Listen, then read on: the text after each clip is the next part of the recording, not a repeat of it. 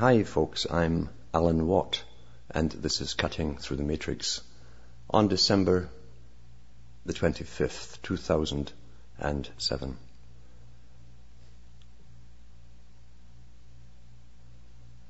For those with memory, you'll notice that each Christmas gets more and more bizarre. Bizarre in that we go through routines, much of which are fairly new in society, the routines of uh, crazy shopping and gift giving, uh, credit cards, and letting off steam really, that's the big part of it, is the, is letting off steam from a year that's been full of its normal human problems. And added to that, we have the systems problems which have become ours. They're making sure of that big time. As we rush towards this globalization and totalitarian type of existence and monitoring and watching and observing, this is bad news. It's bad news for us all it's worse, of course, for those who are aware, for those who are ignorant. Uh, they say that ignorance is bliss. They're blissfully unaware of the whole agenda. They don't really live, these people. They float through life like creatures of instinct. But for those who are aware and whose senses, their preservation senses are still working and who found out what's going on and who can see the changes around them, we know that something ominous is coming.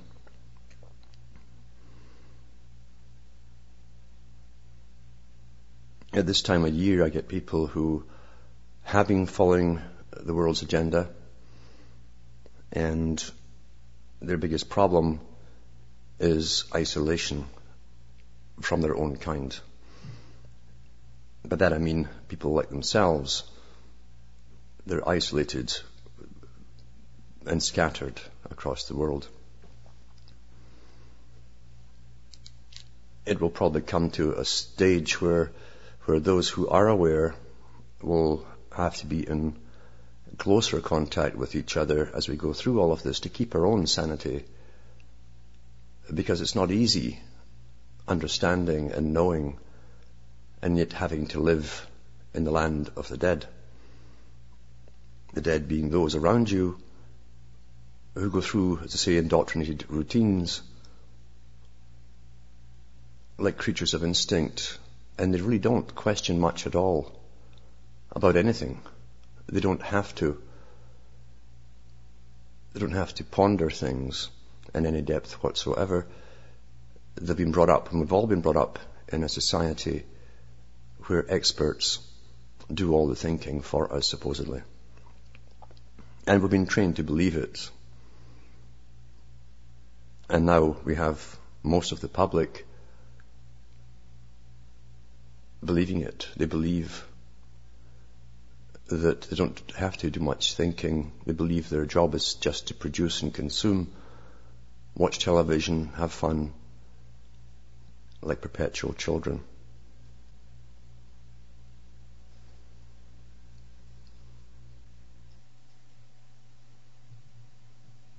I witnessed the changes which led towards unification of the countries of Europe.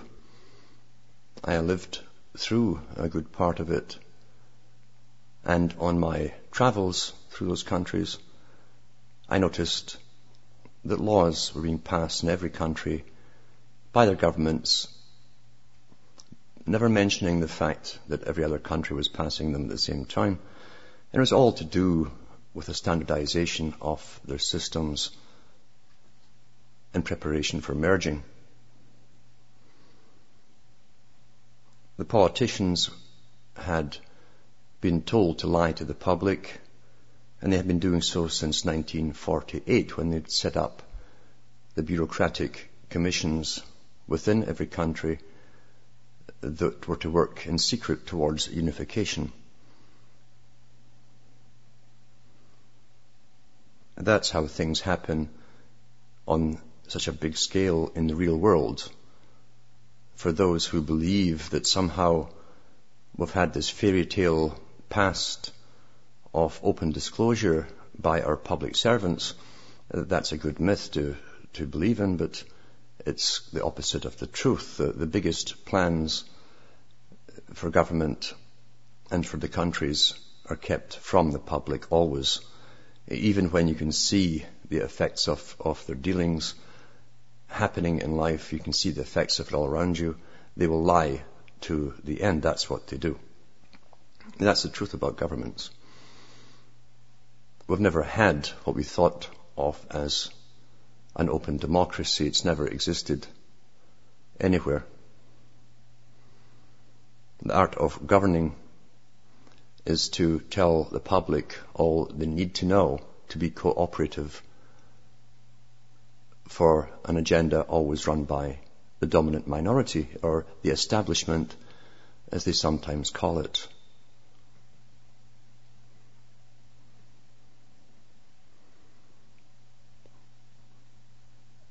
I wondered how they'd get the US into it. I knew they'd be one of the main engines working towards it because of the manpower, tremendous population in the US and its resources, the natural resources all around it, the taxation base to bring it about, the educational system of universities where you can pick and choose who you want to bring up the ladder into these agencies that are working towards global government. And McCarthy was right in, in the fact that big things were happening. They saw the, cop what they thought were communists moving in big time to the State Department. But he didn't know the whole picture, that this was authorized. It had been a much, much older plan.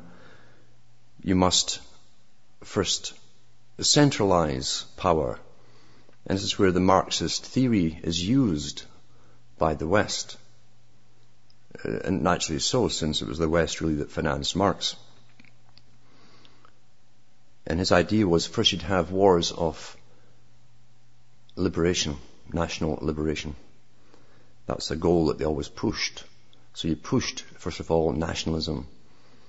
And once nationalism was achieved, then you would try for centralized government power in a centralized authority. And we found that with the American Civil War when Lincoln declared martial law and centralized power. We saw that happening in the countries of World War I and II. The countries, especially Britain, centralized all the power for construction, for farming, for everything that ran your lives came into the, the government's hands and under their authority. And once that was achieved, they worked towards unification with other countries amalgamation, just like a business. When they take each other over, corporate warfare, same idea. Most of the population, even if they could get an idea of this, can understand that much. They can understand what human nature is like to that extent, and that you'll always, always have these characters, power hungry people who will plan things their way, make it happen, and live as kings above you. They can understand that part of it. But what they don't understand is the massive scientific, propagandistic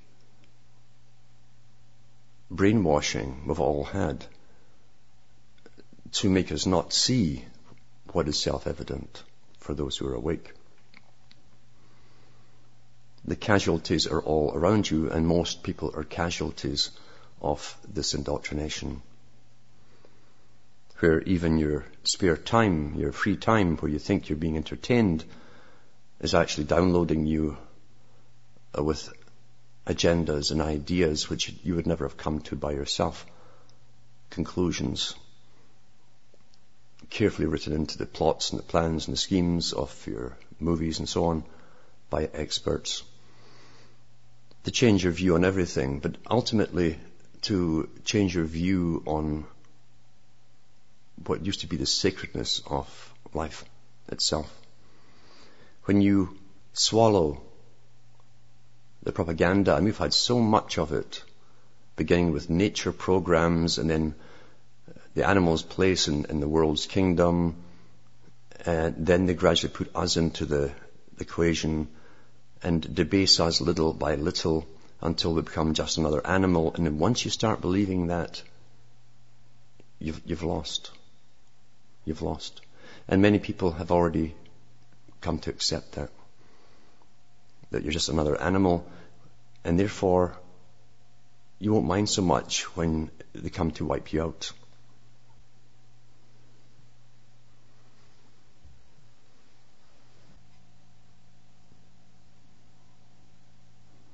Here's a good example of the techniques being exposed by someone who obviously can see it. It's from the LA Times, December the 10th, 2007, written by Gregory Rodriguez. And it's called Greening of the Zeitgeist on page A15. It says, Is your marriage on the rocks? Are you and the spouse always fighting? Is the passion gone?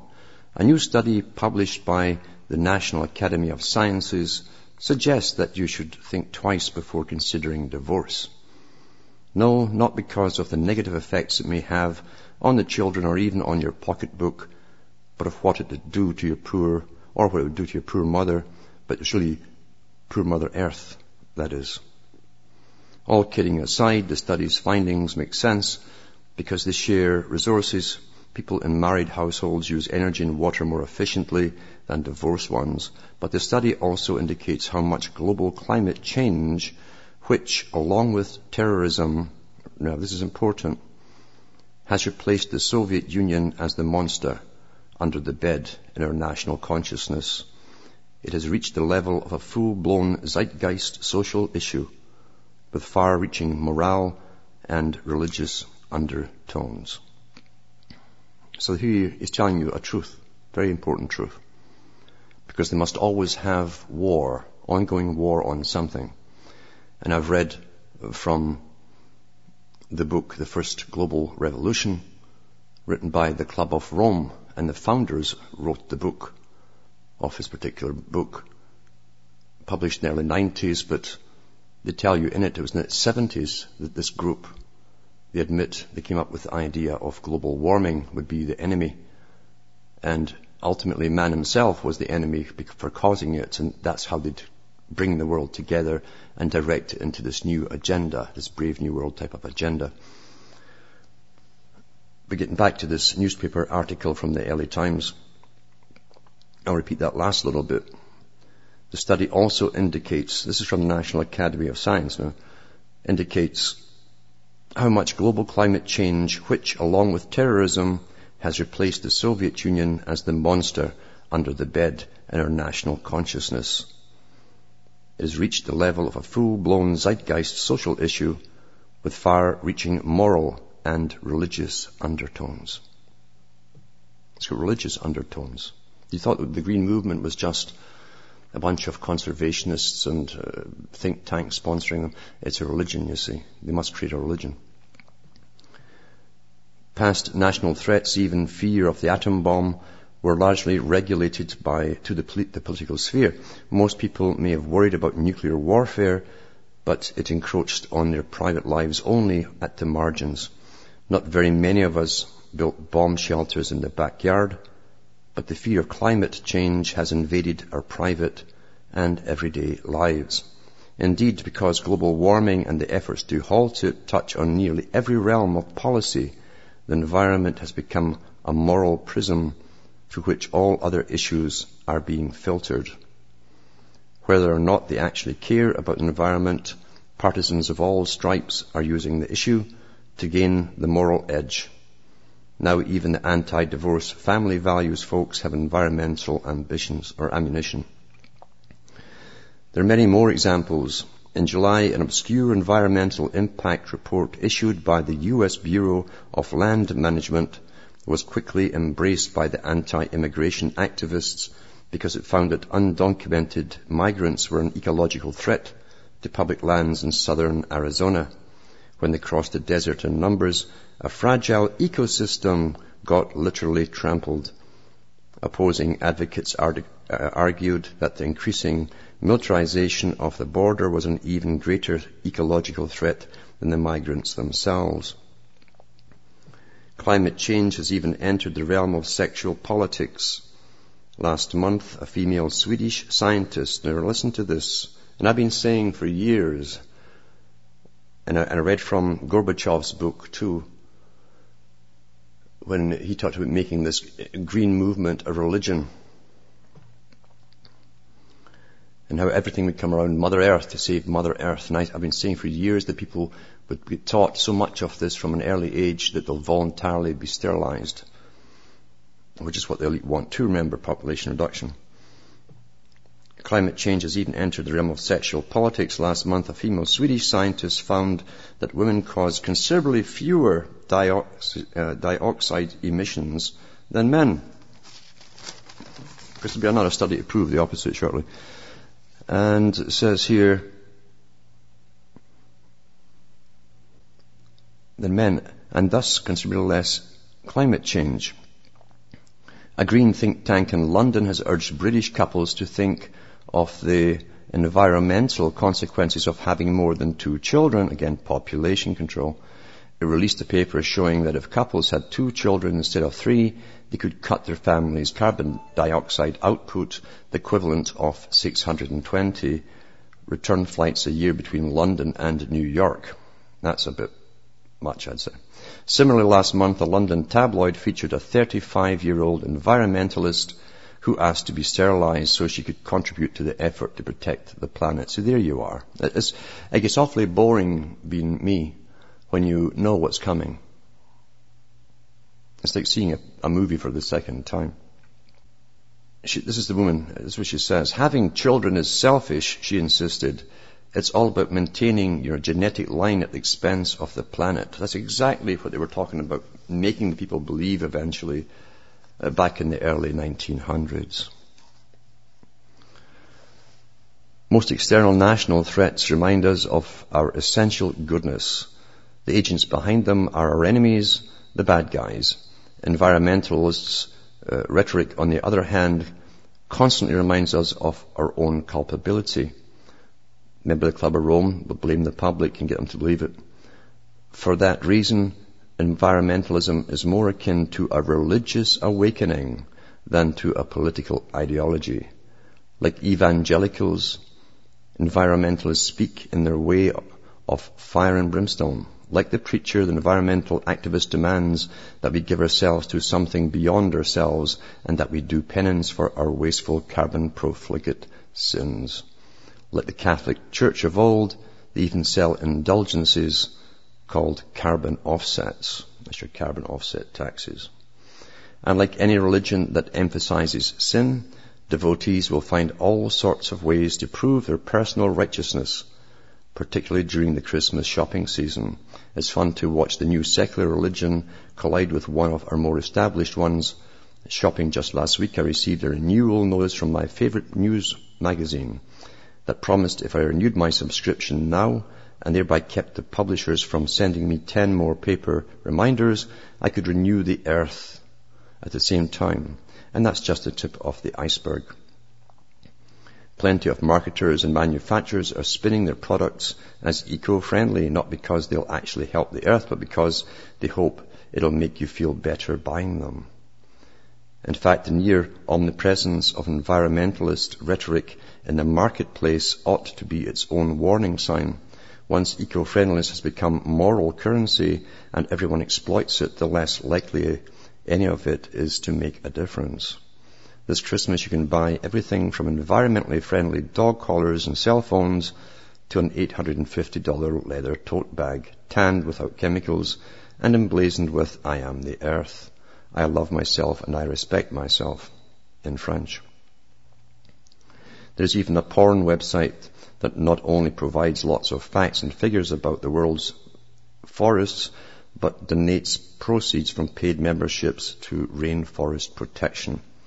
No matter what you do these days, it seems you're good as long as you stay, say it's for Mother Earth. And that's a very true column by Mr. Rodriguez. Very, very, very true because everything is, is a mantra. It's a mantra. We're hearing religious terminology being used to save Mother Earth. We're already seeing the zealots at the forefront of it who've swallowed it all. They always use the ones on the fringes to get their agendas through. People on the fringes are, are generally the ones who are less stable, who fight for causes that are always radical, and they, they tend to be control freaks themselves. They become the leaders for the fanatical side of change movements. The US, that watches probably more TV than any other nation, is undergoing the tremendous changes themselves right now because of that very fact. But there's a hope within the US because there are people, because of its size, because of its big population, and because of its past history, there are people who are able to see through it in different levels of understanding, perhaps, but they have a, a memory of something which most countries never had, and that's a memory of something called rights and freedoms. That's why they will be heavily attacked more so than other countries. And I'm sure the quiet weapons, the silent weapons for quiet wars will be used m- more on the US for storms and so on and catastrophes to keep them all busy and, and obsessed with simply surviving down the road. And the technique for the unification for the Americas is different because they needed the 9-11 fiasco not only carry out foreign policy, which is already on the books, but to give them the excuse to rush ahead with the unification, the Fortress America idea, and tell us all, well, borders are obsolete countries in an economic system with their own capitals and own bureaucracies are very inefficient. We have to merge them for efficiency's sake, for survival's sake. And if we don't, we're doomed. We'll be left behind. The big mantra, that was the mantra for the unification of Europe. For the countries who wouldn't join it, said all the multi, multi, multi-million dollar ads and advertising campaigns, you'll be left behind. Never said left behind what, this is left behind. And now we're hearing the same, same talks here. Why, why change the formats and the, why change the procedure when it works so well? The sequencing, the, the way it's put together. I've talked before about patterns, patterns and sequences why change them when they work if you follow the right procedure each time? So within the United States, we have the bulk of the populace who've taken their, their indoctrinations well and they don't think very clearly outside the box. Everything that you tell them about truth even if you show them facts, doesn't phase them because they live in a different world. You're seeing the effects of psychological brainwashing. There's no doubt there's choice making occurring all the time within them too, within their own minds. And that may have a different kind of consequence eventually. But no one can possibly say they didn't know what was happening.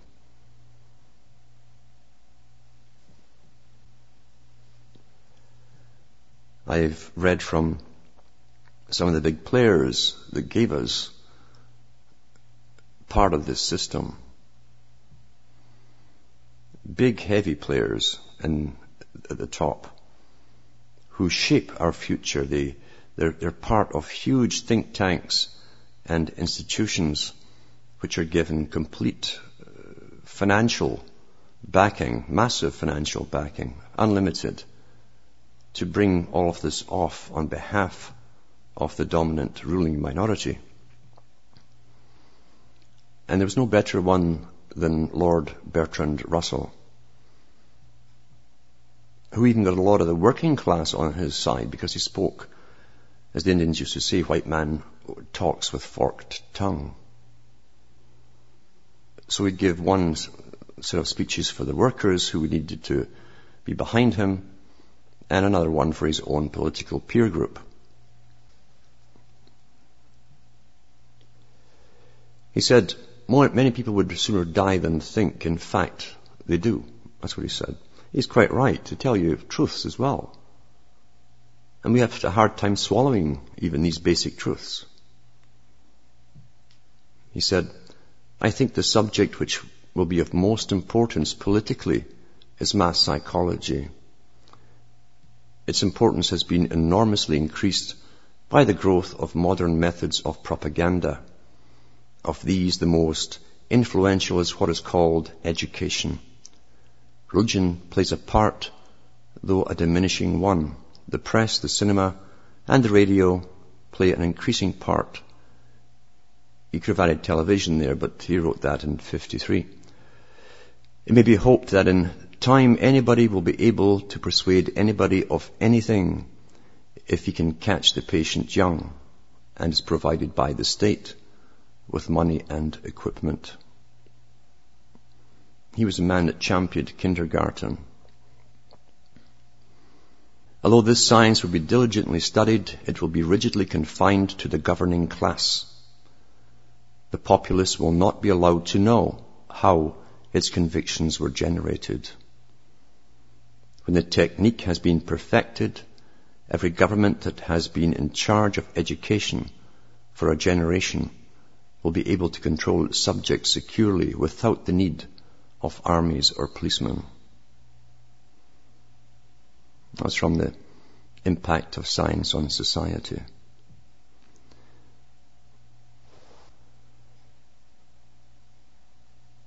Still on the impact of science on society. In pages 49 to 50, he says, scientific societies are yet are as yet in their infancy, it is to be expected that advances in physiology and psychology will give governments much more control over individual mentality than they now have, even in totalitarian countries. Fichte laid it down that education should aim at destroying free will, so that after pupils have left school, they shall be incapable throughout the rest of their lives of thinking or acting otherwise than as their schoolmasters would have wished. Same book. Diets, injections, and injunctions will combine. Now remember, I keep going about this because it's true, very important. Diet, injections, that's inoculations, in any means possible, and injunctions will combine from a very early age to produce the sort of character and the sort of beliefs that the authorities consider desirable. And any serious criticism of the powers that be will become psychologically impossible. Diet injections and injunctions. Gradually, by selective breeding, the congenital differences between rulers and ruled will increase until they become almost different species. A revolt of the plebes would become as unthinkable as an organized insurrection of sheep against the practice of eating mutton. The impact of science on society. And from the scientific outlook in 31, he says, in like manner, the scientific rulers will provide one kind of education for ordinary men and women, and another for those who are to become holders of scientific power. Ordinary men and women will be expected to be docile, industrious, punctual, thoughtless, and contented. Hmm? Let's say that again. In like manner, the scientific rulers will provide one kind of education for ordinary men and women and another for those who are to become holders of scientific power. Ordinary men and women will be expected to be docile, industrious, punctual, thoughtless, and contented. Of these qualities, probably contentment will be considered the most important in order to produce it at all. The researchers of psychoanalysis, behaviorism, and biochemistry will be brought into play. All the boys and girls will learn from an early age to be what is called cooperative. That is, to do exactly what everybody else is doing. Hmm? Have you noticed that in people around you? They'll do what you, they're all doing.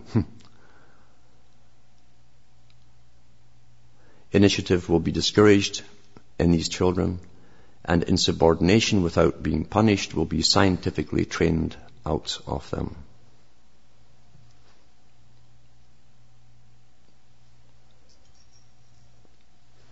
except for the one matter of loyalty to the world state. You know, the Citizen World, uh, World Citizen Awards they're giving out Rockefeller Foundation. And to their own order, members of the governing class will be encouraged to be adventurous and full of initiative. They must retain their survival capabilities. The big boys all say the same thing about that. They will not alter themselves.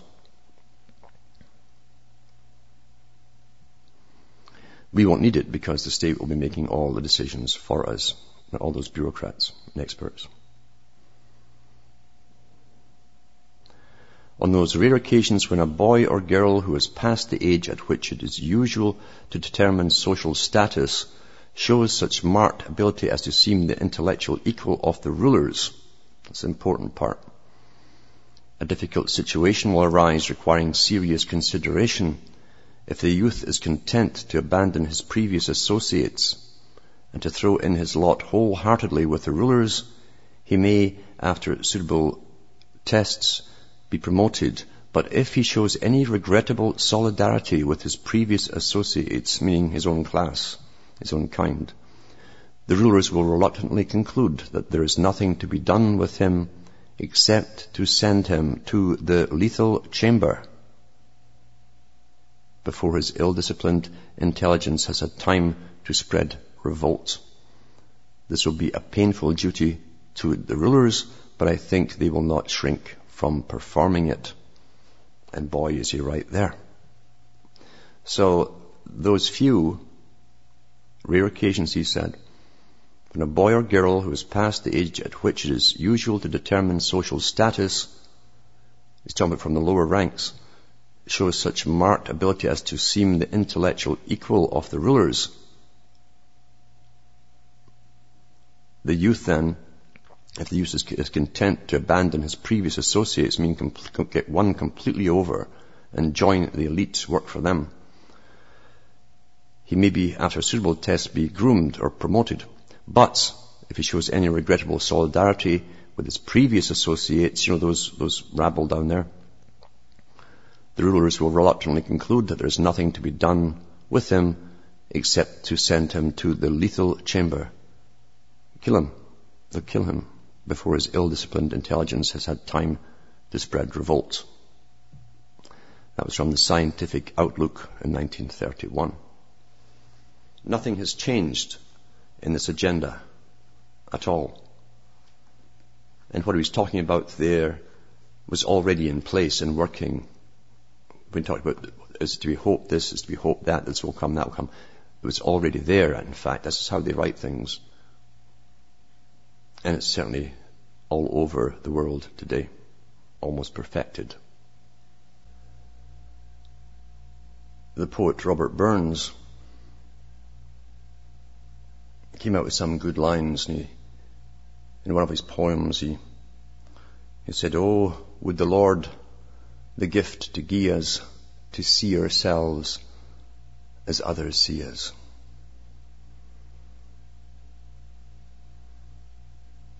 Sometimes you have to step out from yourself to see yourself in actuality. A painful process, and that's why most can't do it. And when you look at where your thoughts, your ideas, your habits, your beliefs have come from, when you see that even those things you, you cry about, so like national anthems and so on, where they came from and why they work on you so well. And then the, the big propaganda industry that's instilled into you a completely fake history, constantly telling you that things are getting better so that you'll deny your own observations. What would the names of the past say today if they could see America now?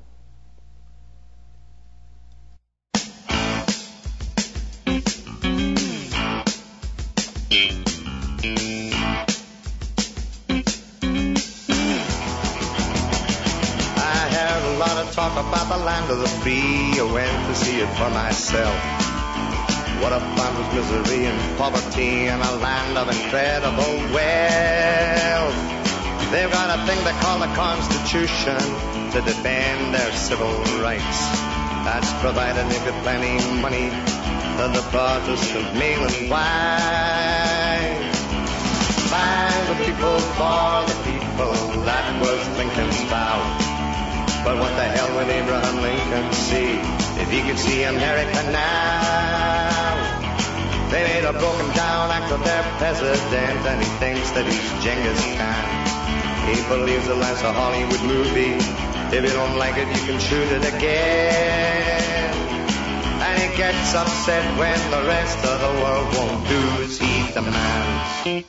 Won't follow the script he sends us or be part of the American plan. By the people, for the people, that was Lincoln's vow. Well, what the hell would Abraham Lincoln see if he could see America now?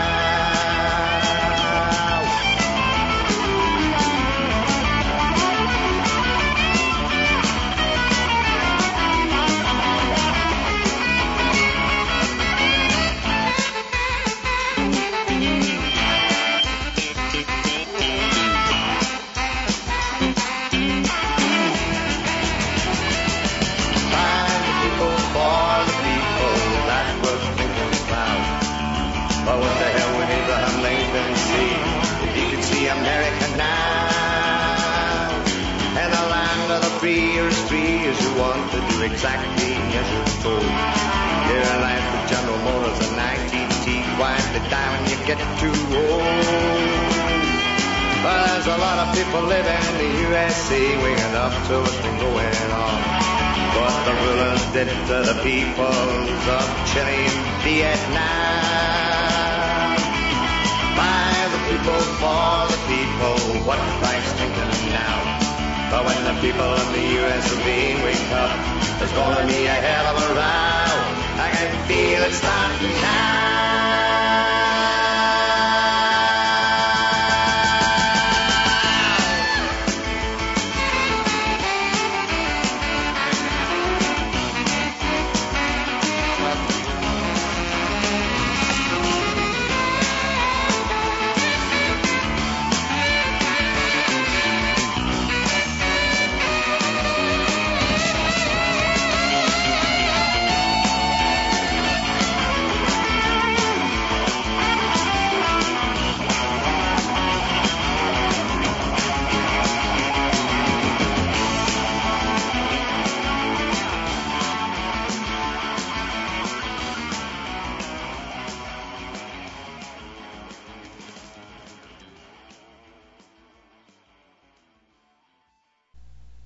Authorities are planning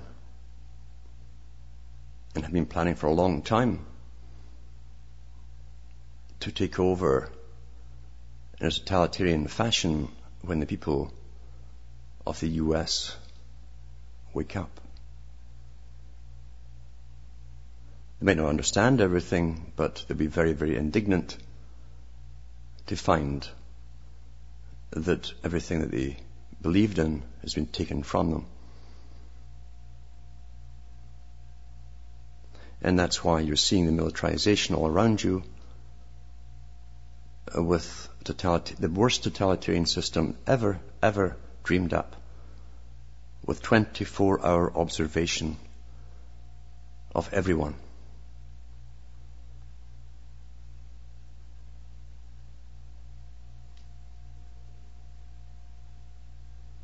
It's going to be a hell. And yet, every step of this agenda requires the cooperation and the obedience and acceptance of the sheep.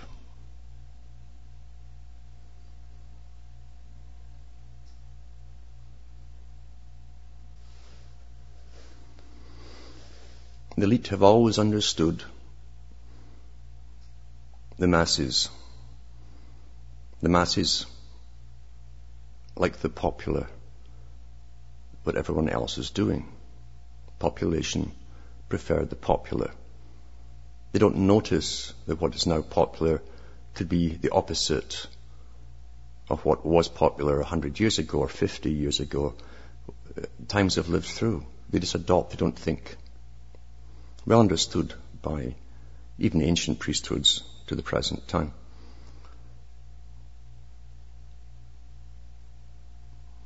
Adolf Hitler in Mein Kampf, page 134, said, In the big lie, there is always a certain force of credibility because the broad masses of a nation are always more easily corrupted in the deeper strata of their emotional nature than consciously or voluntarily, and thus in the primitive simplicity of their minds, they more readily fall victims to the big lie than the small lie. Perfectly understood the general people. You know what a, an individual is? An individual is someone who is unpopular. That's what individuality is. You say, you think, you might behave differently from those in the population who do the popular stuff. And the herd mentality works very, very well. Can't be, denied, it's there, you see it all around you.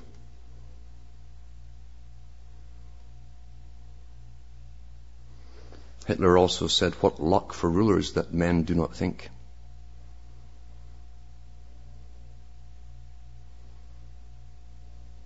He also said, I use emotion for the many and reserve reason for the few.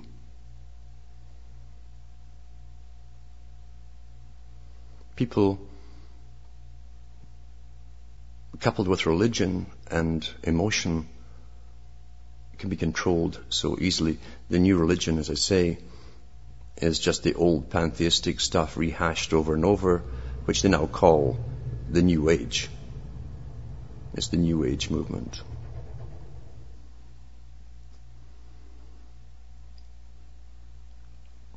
Religion is the easiest thing to create if you have the money, resources, and the method to propagandize it out into the public. And they will jump for it. They love stuff that promises them power.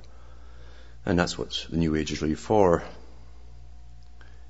And it's also meant to create the mantra, bring the mantra into being that we're all one, and they'll all get hooked up with their brain chip and have a brief oneness for a little while before uh, the main switch is pulled and there's no more them. They'll have their nirvana, their state of non-being. What a, an ambition, eh? Hmm. Pope Leo X, who died in 1521, and this is quoted in the Encyclopedia Britannica in the 9th, 10th, 11th, 12th, and 13th, 14th editions. He said, It has served us well this myth of Christ.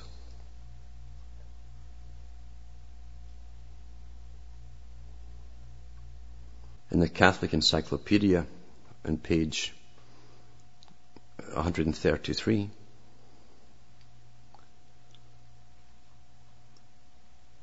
it says, How much we and our family have profited by the legend of Christ is sufficiently evident to all ages.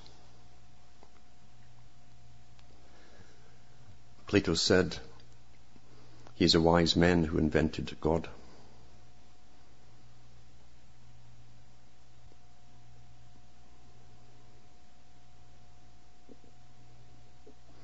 And Seneca the Younger, who did, died in 65 AD, said every man prefers belief to the exercise of judgment. Ain't that the truth?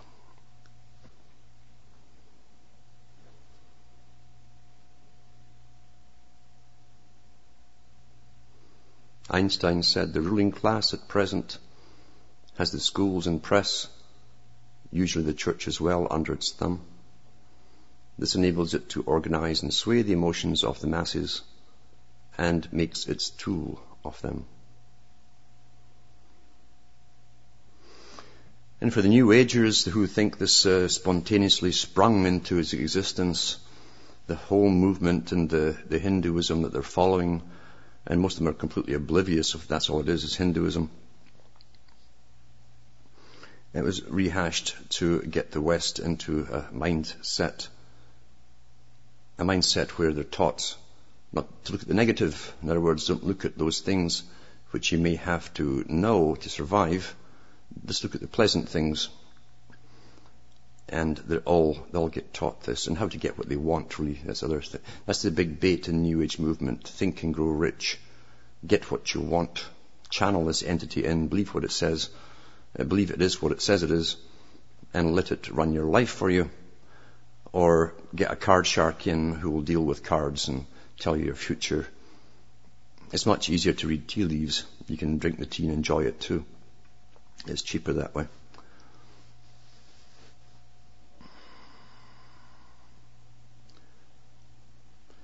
O mortal man, is there anything you cannot be made to believe? Adam Weishaupt.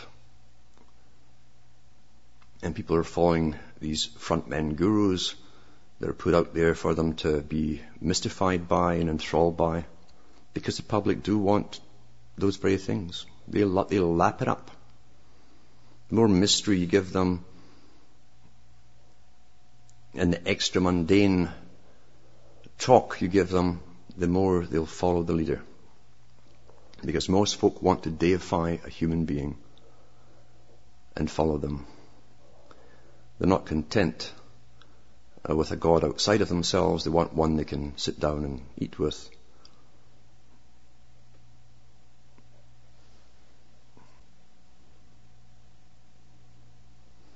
Bertrand Russell also said, Men fear thought as they fear nothing else on earth.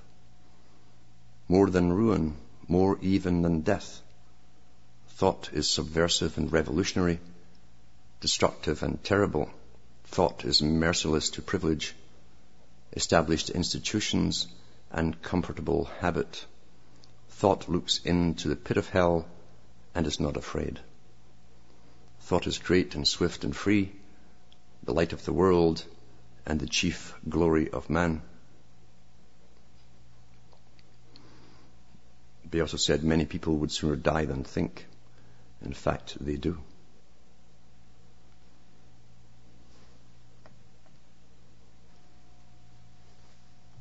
And suggestion goes a long, long way. 60% of the public, test after test, have proven they're instantly suggestible 20% can be brought under to the same state with a little bit more work. Suggestion. Hypnosis.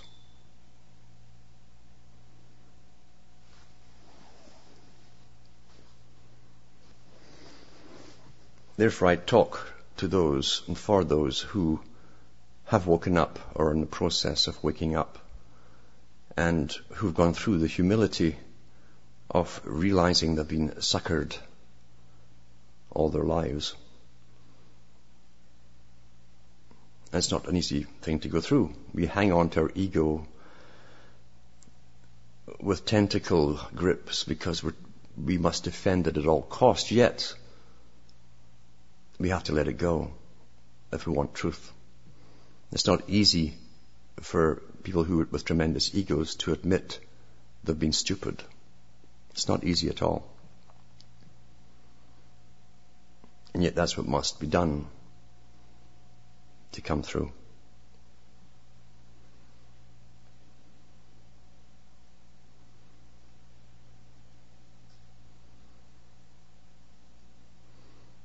It's not all gloom and doom, and the fact that there are those out there who do understand and who've got beyond the political nonsense and the and the voting scams and and all the usual traditional stuff we've wasted our time with for a long time.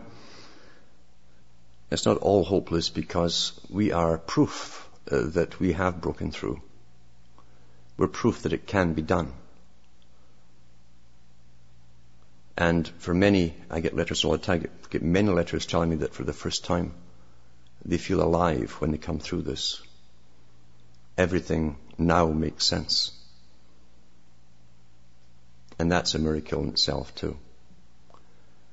When you realize the amount of incredibly designed indoctrination we've had since birth. The inoculations that they whacked into us that probably had nothing to do uh, with polio and so on.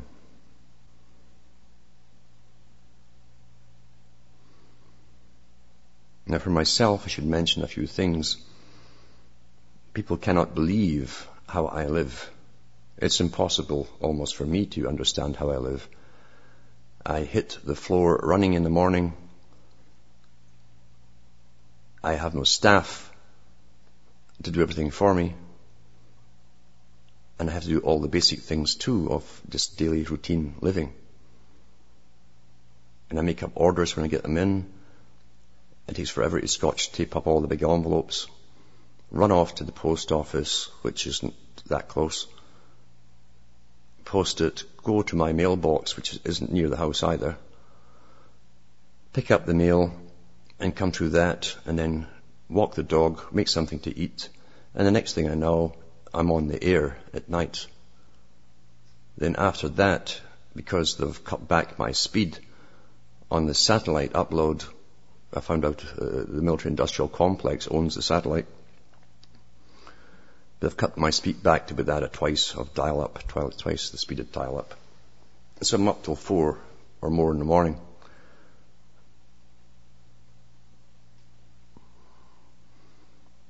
People try and call, and I understand, I understand the need to talk to people who have broken through. But I hope you realize that I don't have time just for casual talks.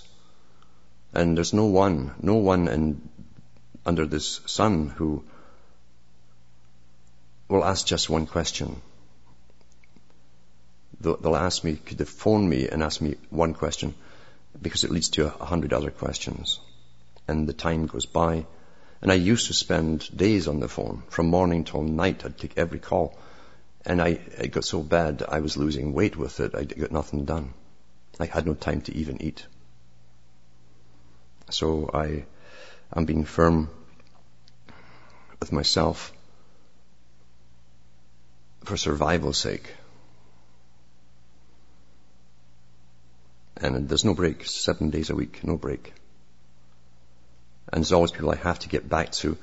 Uh, there are people out there I have told I would phone and it goes back for a few weeks. I've got a list of them. I haven't got round to it.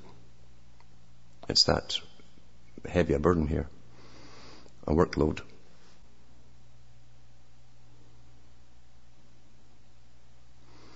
But anyway, here we are with the, the winter solstice. We made it through another year. The time of regeneration, rebirth, as they call it. And in three days, the sun will start to travel further in its climb and eventually go further and further to the west as it's reborn. And the days will gradually, slowly very slowly at first get longer in light. And right now, underneath all the snow, there was a big thaw for a couple of days there, and the snow sunk two thirds, at least with this quick thaw. And I haven't opened the basement door yet. I don't want to put my life jacket on and go down there. But I'm going to have to, no doubt. And generally, we see the January thaw. It happens one, one week one way or the other. But this is really in keeping with the, the time. One thing that's still normal. Although they are spraying the skies south in Florida way and it's blowing up this way. And that probably was what gave us the, the melt of the snow. And underneath the snow, you know, you can almost swear you hear the cheering after Christmas of all these billions of tiny little mosquito embryos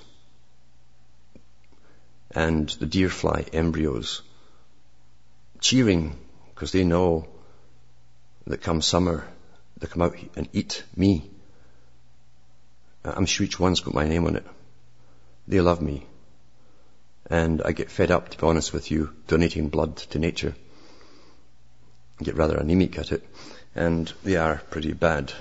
And I think they're getting worse. I think they're getting worse because they're breeding them and releasing them. And that's not a joke because it's been admitted before that they have done this kind of thing with mosquitoes. And we're living in times where sciences are being used quietly all the time.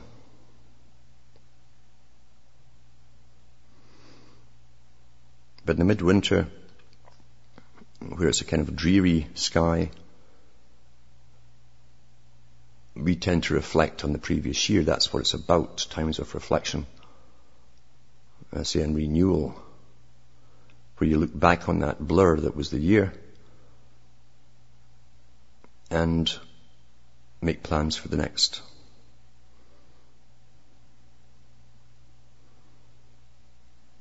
Big changes coming. We should all get ready for them and prepare ourselves mentally and spiritually. That must much abuse word now. Spiritually for the things to come.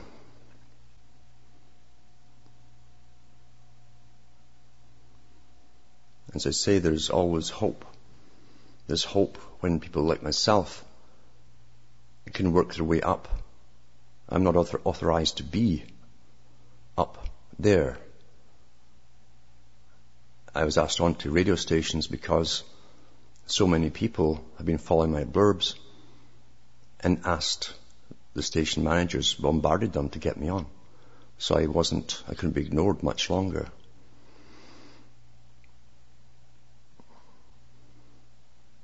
Therefore, you use the avenues you have while you have them. Who knows how long we'll be able to speak our minds, especially people like myself, talking about the things I do talk about.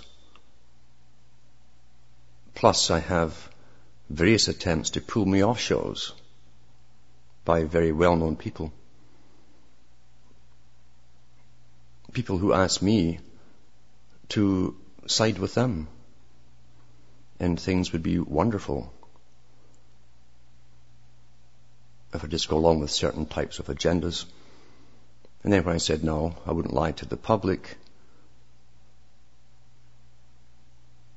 one of them told me, I'll, I'll phone all the radio stations and get you off. These are the ones who are fronting for darker powers because they must confuse the people this time and grab those who are trying to wake up and spin them off into another fake reality which end up at the same position where they all take their brain chips and be one. That's the mantra that they all preach eventually. Altered states of consciousness. Get you used to the idea, make you want it, promise you a lot of nonsense, uh, give you an awful lot of fantasy. And the public want to believe it too. And then you have your brain chip. You'll all be one in nirvana, where you won't have to think anymore or even be, have the capability of thinking at all. Exactly what the elite want. Individualism is something that is fairly new. I've been over this before.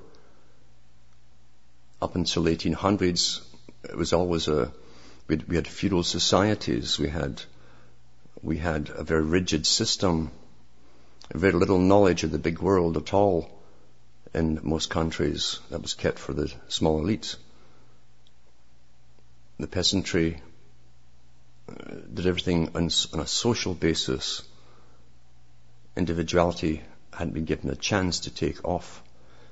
And afterwards, when it did have the chance, very few took it, they don't like, they're terrified of being different. And yet for being different and allowing your mind to, to wander in so many forbidden labyrinths, it becomes a joy in itself. To actually have your own mind functioning as it's supposed to.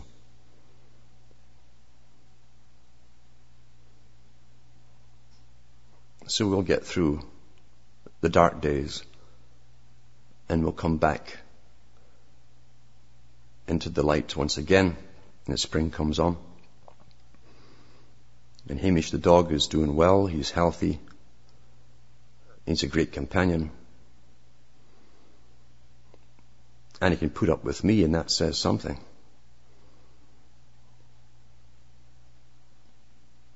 We still go walks, not long enough at the moment because enough time. But hopefully that will change someday. And it's not too easy to get too far with all that snow unless you go snowshoeing, which I can do. But eventually I'll, I hope to get help here to take the burden off all the emails and all the other stuff that someone else could take care of for me. And deal with the mailing and so on. That way I could sit and write more books. I won't do CDs again or the videos because they just get copied and sold elsewhere.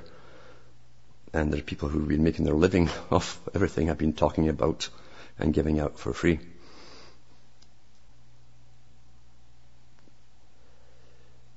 I ask the people to always use their own common sense. Check everything out. Think for yourself.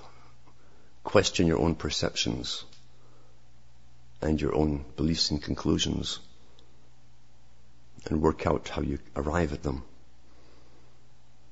And don't be afraid if your opinion is in the minority. That's a good sign.